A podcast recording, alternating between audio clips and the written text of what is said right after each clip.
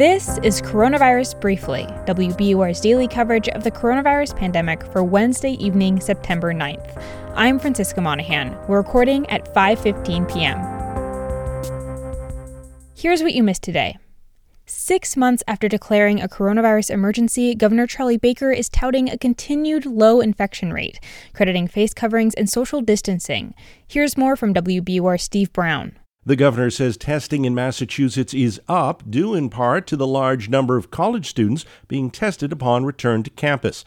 He says the seven day positivity rate remains very low at 0.9%. He also says state police and the Alcoholic Beverage Control Commission have been doing a terrific job staying on top of compliance at licensed establishments. Just last week, those enforcement operations were conducted at over 1,200 establishments statewide.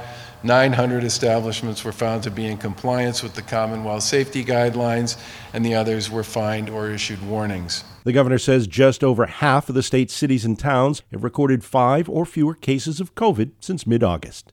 Teachers in Sharon did not report to professional development training yesterday due to COVID safety concerns. But Judy Crosby, chair of the town's school committee, is confident the teachers will be ordered back to their classrooms. Teachers are expected to report to their buildings to do their jobs, and there was professional development that needed to be delivered in person starting yesterday after they received six days of professional development that was delivered remotely. The Boston Public Library is extending its moratorium on late fees until the end of the year.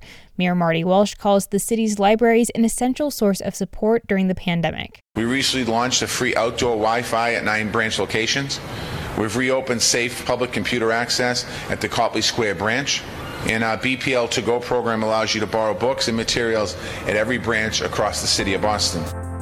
That's it for your coronavirus update for September 9th. If Coronavirus Briefly helps keep you informed, please subscribe and leave us a review wherever you get your podcasts.